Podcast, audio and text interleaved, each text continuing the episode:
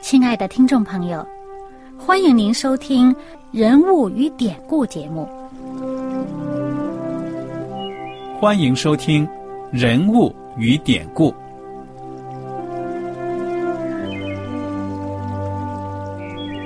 听众朋友们，当你读圣经的时候，不知道有没有过这样的想法？生活在几千年前的圣经人物，与我们这生活在二十一世纪的人有什么相关吗？那些古时候缔造了历史的伟人们，只是些令我们感叹而望尘莫及的对象吗？那些败坏了品德的小人和有负圣托的失败者，难道只是为了让我们嗤之以鼻吗？在这个人物与典故的节目里，我和小燕将与大家一起，通过圣经中的人物和他们的事迹，看看我们能从他们的故事中得到哪些启发，以便用正确的态度来对待我们每天所面对的生活和挑战，共同奔走天国的旅程。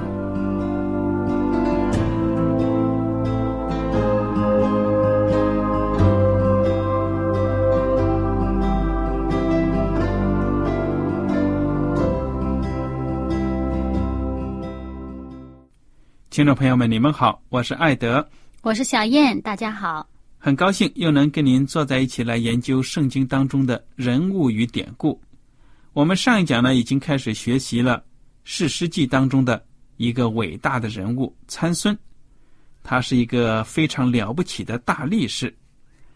那么，参孙当年呢，他的出生充满了传奇，因为呢，他的母亲结婚多年都不能生孩子。上帝的使者呢，出现在他的母亲的面前，告诉他呢，他将会有一个儿子。在他怀孕的时候，不可以吃葡萄的果子，由葡萄果子酿成的这些清酒、浓酒都不可喝，也不可以吃不洁净的这些动物的肉。那么，参孙的母亲呢，都照着这样做了。这个参孙生下来。蒙上帝的恩典，从小呢就表演出了，可以说呢表现出一种过人的这种力量。我们还学到呢，参孙长大了之后，到了婚嫁的年龄，他却看中了非利士人的一个女子。那么非利士人呢，本来是以色列人的可以说是世仇世敌，但是呢，参孙却看中了他们当中的这个女子。结果呢，就娶她为妻了。我们来看看《世世纪》第十五章。那么，这里就提到了，过了一段日子呢，参孙带着一只山羊羔去看他的妻子。结果怎么着呢？被他老丈人拦住了。老丈人说什么话呢？啊，你好久不出现呢，现在才来，还带着山羊羔。你肯定是变心了，不想要我的女儿了，所以呢，我呀，我把她给别人了。哈哈哈！哇，你说这老丈人真的是有眼无珠啊，可能还没有认识到参孙的厉害。嗯，不过呢，呃，就我们所了解到的情况呢，就是在那个年代啊，这个他们那个附近地区的那些。民族啊，那些人呢？他们结婚呢，有一个习俗，就是在这个婚宴的时候，他们结婚呢，第一天当然入了洞房啦，啊，成为夫妻啦。但是成为夫妻以后，婚宴结束了，这个妻子和丈夫啊是不在一起住。那丈夫呢，就是离开一段时间啊，回来呢要带着这个礼物。来回来，重新回到这个呃女子的这个这个父亲的家里面呢，再来接他这个妻子去到他准备好的地方，然后他们再一起去搬家，就搬到丈夫那边去住。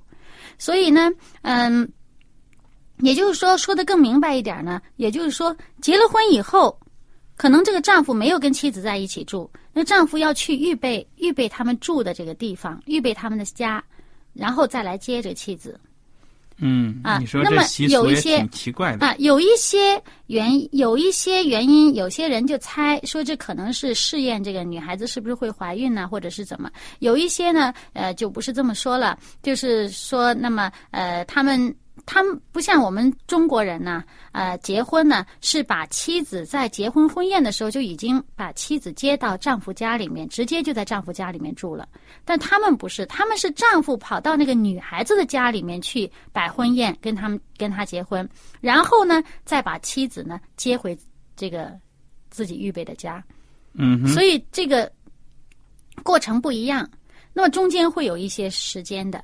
嗯。那么当他带了礼物要去接他的妻子来，呃，跟他一起住的时候呢，要搬家搬到自己的这个两夫妻的地方的时候呢，这老丈人呢不让他进去，嗯哼，哎，说这个，嗯因为我以为你生他的气啊，呃，因为他可能出卖你啊，或者是呃把你的这个谜底告诉别人了，你可能生他的气啊，所以呢，我们看这十五章《士师记》十五章的第二节，这老丈人说：“我估定，就我估计啊，我估定你是极其恨他，因此我将他给了你的陪伴。他的妹子不是比他还美丽吗？你可以取来代替他吧。嗯哼。所以呢，给了伴郎了，对呀，这个参孙听了这话呢，气打气就不打一处来呀，非常的生气，要报复这个老丈人。结果呢，他就出去捉了三百只狐狸。嗯，这狐狸有些这个翻译说是狼啊，豺狼。管它什么呢？反正三百只，将这个狐狸的尾巴一对一对的捆上，将火把呢捆在两条尾巴中间，点着火把，就把狐狸给撒出去了。你说这狐狸尾巴上有这个燃烧的火把，什么往感觉前？冲，肯定往前冲啊！这火一直跟着，对呀、圣经说当时呢正是割麦子的时候，那麦田里面的麦子麦秆都干了呀，麦子都熟了，哇，这一个火把进去那还不了得了，而且是三百只狐狸，两两绑在一起到的话，处窜，一百五十对狐狸，一百五十个火把，结果呢就烧掉了大片的庄稼，连橄榄园呢都烧尽了。非利士人呢非常的生气，他们一打听，原来是参孙做的，而且呢是因为参孙的岳父把他的妻子嫁给了别人。哎呀，菲利士人呢就去把参孙的这个岳父的家呢一把火给烧了。哎，你说这参孙呢一看，说好啊，哼，我又有理由了。于是呢，参孙就大大的出手呢，把这个非利士人击杀了很多。其实如果说真是只是烧了他的家，没伤到人身的话呀，他好像这个呃出手，就参孙这样出手呢，似乎也是好像呃太大了，这出手太大了。但是呢，我们见到这圣经里面的翻译是说呢，说把他的妻子和他的这个妻子的父亲都烧了。嗯，所以参孙呢，真的是火冒三丈啊，趁机呢，就把这个非利士人打得落花流水。然后又怎么样呢？参孙又描写到他去跟这个非利士人打仗。小燕给我们讲讲这个过程好吗？嗯，那么当时呢，这个参孙就住到一个山石这个洞里面嗯哼，啊。那么这时候呢，这个非利士人呢就要这个追这个参孙啊，要捉拿他嘛，嗯哼，所以就拉了大队呢，就上到以色列人这个犹大的这个地方来了。嗯那么这犹大人就问了：你们上来攻击我们是究竟有没有什么原因呢？你出师无名啊，是不是？嗯哼，你你究竟你你要打仗，你有什么原因？有什么借口啊？那他们呢就说：那我们上来呀、只是来这个捉参孙的。嗯那于是呢，这犹大人就自己派了三千个犹大人，就到山洞里去找参孙，就跟他说：“他说这个非利士人辖制我们，你也不是不知道，哎，你你看你现在干的是什么事儿啊？于是呢，就把参孙呢给绑起来，交到了这个非利士人的手中，对不对呀？啊，参孙由得他们绑，他也知道呢，这个犹大人是自己兄弟嘛，嗯，啊，就是不至于害他嘛。没想到呢，这一招也是炸敌人的，对不对？嗯哼哼，结果呢，非利士人一看，好好好，参孙被捉到了，就过来了迎接了。谁知道呢？圣经说，上耶和华的灵大大感动参孙，他臂上的绳就像火烧的麻一样，他的绑绳都从他手上脱落下来。哇，你说这个五花大绑在他身上呢没效果，一下子就脱落了，这是上帝的拯救。参孙呢，顺手就捡起一个武器，什么样的武器啊？很怪的啊，驴腮骨，嗯，未干的驴腮骨，就伸手拾起来呢，就用这个骨头打死了非利士人一千人。你说这个战场真的很恐怖啊！嗯，就这驴腮骨，你说这武器也怪，而且真的是落到参孙这个，大力士手上，哎呀，简直是。可以说是所向披靡呀。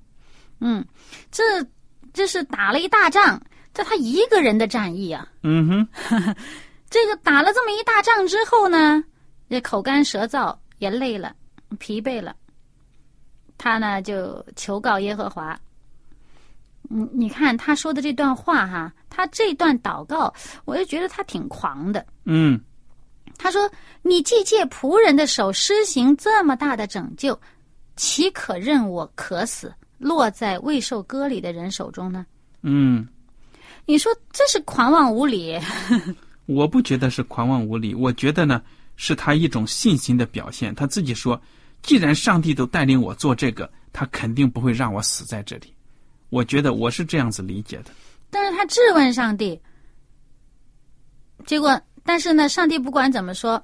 是施行了一次神迹，嗯嗯，让他有水喝，就是让这个地里面涌出来的，嗯，这个低洼的地方就裂开了，就有水从里边涌出来。对了，那参孙喝了水以后呢，精神恢复了，啊，那么那个泉水呢，就得了一个名字，叫引哈戈利。嗯，那么这个其实我们讲到呢，你看这里啊，你说参孙是大力士。他的力气从哪来啊？他的力气，因为我们看到呢，有的这个圣经版本呢翻译啊，说那根绳子他挣脱了绳子，就说那个绳子脱落的情况呢，就是好像碎成灰一样脱掉了。嗯哼。那你说这个人挣断绳子，最多是断了嘛，对不对？总不至于说那个绳子就碎掉了，对吧？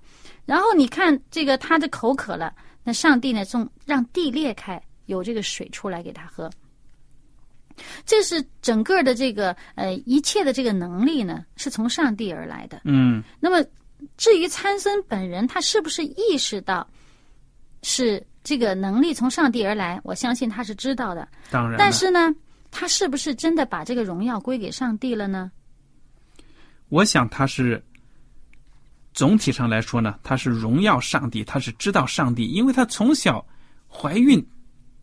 他的妈妈怀孕这么神奇，肯定告诉他的。嗯嗯嗯。而且你看，参孙做以色列的士师二十年。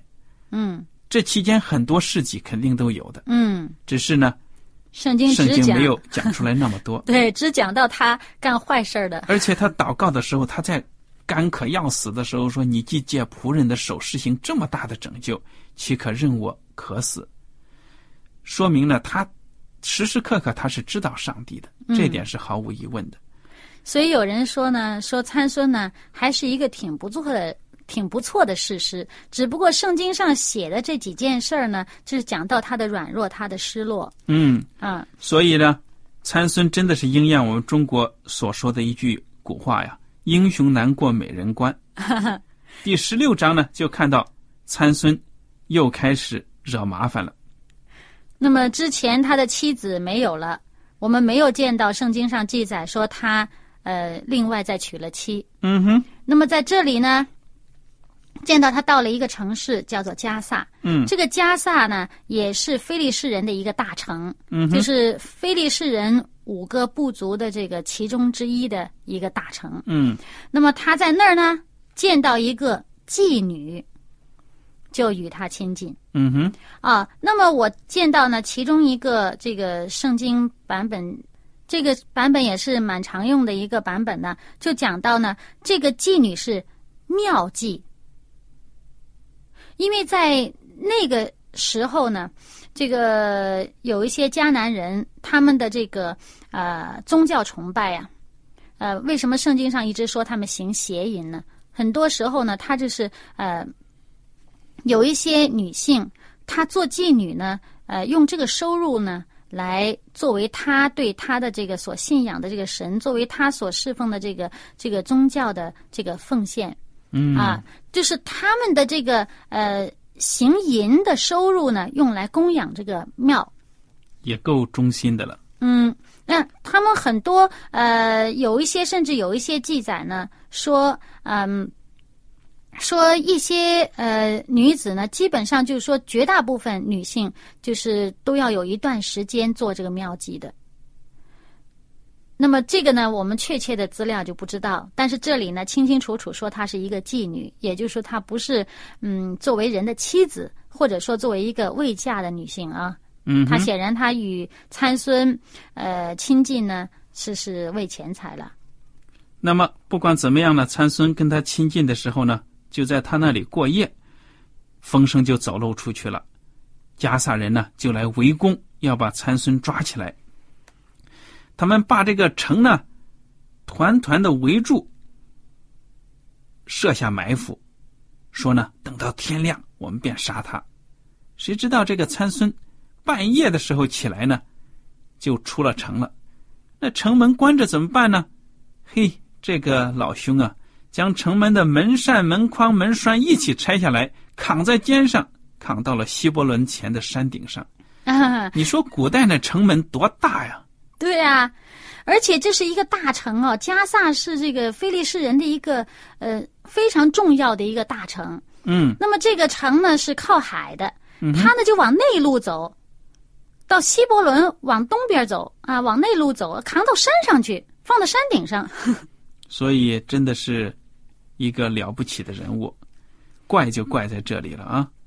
你说这参孙，我想他也是自恃强大呀，觉得自己真的是无敌呀，所以他是出去是花天酒地的。这个生活上呢，其实是很不检点的。第四节呢，就说参孙在梭列谷喜爱一个妇人，名叫大利拉。这个大利拉又是什么样的人物呢？这个讲到她是一个妇人啊，嗯哼，这个女人显然是很有手腕儿，很很能够套住参孙的，嗯 也很能够吸引他，叫他不逃脱、不走掉。嗯，啊，一直把他吸引在身边。那么，而且呢，这个女人呢，我们见到啊，《士师记》十六章的第五节，非利士人的首领就上去见那妇人，对他说：“求你宽宏参孙，探探他因何有这么大的力气？我们用何法能胜他？捆绑克制他？我们就每人给你一百一啊，给你一千一百舍赫勒银子。”哇，大笔钱呢！啊、那个时候啊，我们在这个后面这个十七章的时候，呃，就会见到呢，啊、十舍赫勒可以是一个人一年的工价。嗯，哇，你这个一千一百舍赫勒哟，而且还每人给。那我们知道，呃，非利士人有五个大城啊，五个重要最重要的这个首领啊，嗯哼，就那不就是五千五百？这么多钱呢，我也相信的。你看看现在这个美国啊，抓那些恐怖分子，那悬赏悬金多少啊？哇，那个百万上千万美金呢！这个你想想，参孙对非利士人威胁多大？这超级恐怖分子，所以人家几个首领呢，出这个重金呢，要买这个女人，要让她探听情报，那可以理解。嗯，结果这大力拉就问参孙呢：“你告诉我啊，你怎么有这么大力气啊？我怎么样才能捆住你呢？”说不定呢，以为这个参孙喜欢被虐待啊，什么才能得到乐趣？谁知道？哎，这参孙就说了啊，你用七条未干的、未干的这个青绳子捆绑我，我就软弱像别人一样。菲利士人呢，就通过这个妇人设计呢，就趁他休息的时候，用这个未干的青绳子呢，把参孙绑起来了。然后这妇人就在旁边喊：“参孙呐，菲利士人拿你来了！”哎，没想到参孙床上跳起来呢，这个绳子又跟那个火烧的麻绳一样，哗哗哗就掉了。这个大力拉一看说：“你欺哄我，向我说谎言。” 其实，这个那些捉参孙的人呢，就躲在那个房间里面。嗯，躲在内室里面。这圣经上说。对呀，你说这个参孙他真的是没脑子啊！他这时候也不知道是自恃强大、毫不在乎，还是真的是昏了头了，跟妓女在一起混的嘛。那可能也都喝酒，说不定啊，都可能哎。他们俩，他们俩，你骗我，我骗你吧，骗来骗去。嗯哼。那参孙也没说实话。对呀，所以可能英雄在这个时候呢，太自信了，就开始变得傻的智商就很低了。所以呢，他就说：“哎呀，知道吗？告诉你啊，没有使用过的新绳子绑住我呢，我就软弱无力了。”哎，结果呢？趁他睡着，大力拉呢又用新绳子把他捆起来，又喊参孙呐，菲利士人来了。哎，结果呢，这个参孙一起来，绳子又断了。大力拉呢就说了：“哎呀，你到现在还哄哄我、骗我？你告诉我嘛，到底是怎么怎么样啊？”这个参孙就说了：“你要是将我头上的头发呢，七条发发溜啊。”与尾线同织就可以了。织布啊，织布的那个东西。拿去织布。哎，大力拉呢就把他的头发呢跟那个织布的线搅在一起，用一个橛子呢定住。又喊了：“参孙呐，菲利士人来了！”参孙醒从梦中醒来呢，轻轻的用手一拔呢，就把这橛子从地上拔出来了，没事大力拉这次呢就说了，他不仅是拔起来了，他他整个连那个呃织的那个布啊，那个橛子，连那那个织的那个线什么的，整个 整个布都一起拔起来了。嗯，就挂在头上。对呀，那大力拉就说了：“哼，你既不与我同心，怎么说你爱我呢？你三次欺哄我，不跟你好了。”这大力拉天天用话这样子逼他。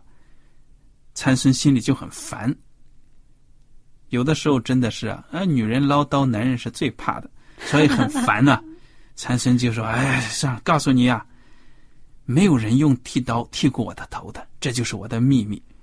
自我从母胎出来都没剃过头，你看我头发多长，明白了吗？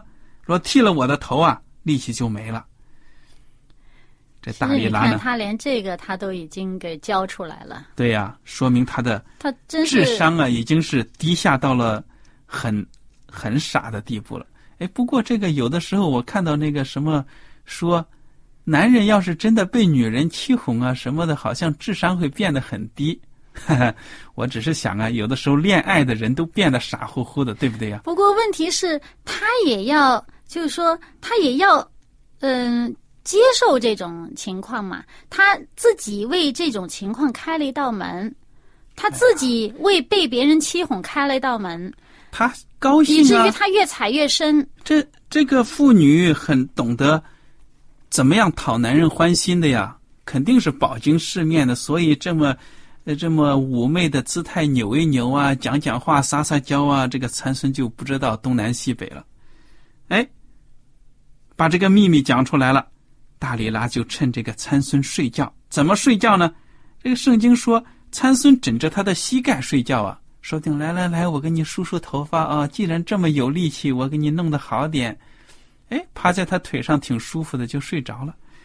结果呢，这个大力拉呢就拿剃刀把他的头发给剃除了。这下子啊惨了。大力拉说：“参孙呐，非利士人来了。”哎呀，参孙这次醒了。身子想活动，动不了了。圣经说呢，他却不知道耶和华已经离开他了。你看看，他一意的按照自己的肉体的情欲呢，去跟这个外邦的女子鬼混，又不追求上帝，早就忘记了上帝交给他的使命了，对不对呀？让他做事师啊，他天天去跟这种人混在一起，上帝已经离开他了。这个上帝赐给他这个大的这个力气啊，实际上呢，是为了呃被上帝所用呢，来拯救以色列人脱离非利士人的这个压制。嗯，但是他把这个大力气用在自己的私欲方面，而且呢，把上帝的秘密给出卖了。嗯，他把上帝给他的赐福给，可以说完全抛弃了。结果呢，就这样子，他没有力气了，变得呢，可以说是手无缚鸡之力。菲利士人呢，就把他拿住了。这菲利士人够惨的了，非常的这个凶残呢。怎么着呢？把他的两个眼睛啊挖出来，然后呢，把他带到加萨城，还套上这个铜链。哎，铜链锁上。干什么也不会让他白在牢里面吃这个牢里的馒头啊！其实就是想折磨他，做苦工啊！嗯，你说，但是把他杀了，那也就杀了。他又不杀他，折磨他，在这个监里面干什么？推磨呀。嗯，羞辱他。对呀。其实这推磨呢，就是在那个时候呢，是一个很低下的一个卑贱的一个工作。而且呢，我们看他这个位置啊，在加萨，记不记得前边讲过一个加萨？嗯哼，就是那个妓女啊，呃，他晚上跟妓女呃亲近，然后后来呢，人家来围住他要抓他的时候，他把人家的城门拆了，搬到山上去。对呀。啊，就是那个城，这下子这加萨呃就高兴了。这些人高兴了，那你你把我们的这个城给拆了，这城门都拆了，你现在好可到我们手上了，那不好好的戏弄他？嗯哼，你看，首先把眼睛弯了，铜链套上，放在监里面推磨。这个拉磨推磨的事情本来就是奴隶啊、驴啊做的事情，结果呢，他在这里推，嗯，很悲惨。而且讲到呢，他很辉煌的时光呢。现在呢，一去不复返了，多悲惨呢！所以我们也要想一想，上帝给我们才能，我们不用，顺从我们的身体啊，或者说罪的这个本性去作恶，那么将来的后果呢，真的是很可怕的。嗯，堂堂的一个杰出的英雄，就这样子呢，落到了这个监牢里面，做牛做马的推磨呀。那他后来的情况怎么样呢？其实这个故事呢还没完，非常的有趣。最后呢，参孙的这个结局呢，是一场非常这个悲壮的一个结尾。嗯，我们想呢，到那个下一讲继续来学习好吗？嗯，那么嗯，您如果想提早知道这个结果如何呢，您就可以看圣经，啊，《诗诗记》的第十六章。好了，非常感谢大家的收听，我们下次节目呢再见。再见。喜欢今天的节目吗？若是您错过了精彩的部分，想再听一次，可以在网上重温。我们的网址是 x i w a n g r a d i o 希望 Radio，或是找望福村也可以找到。记得把好东西介绍给您的朋友。与他一起收听。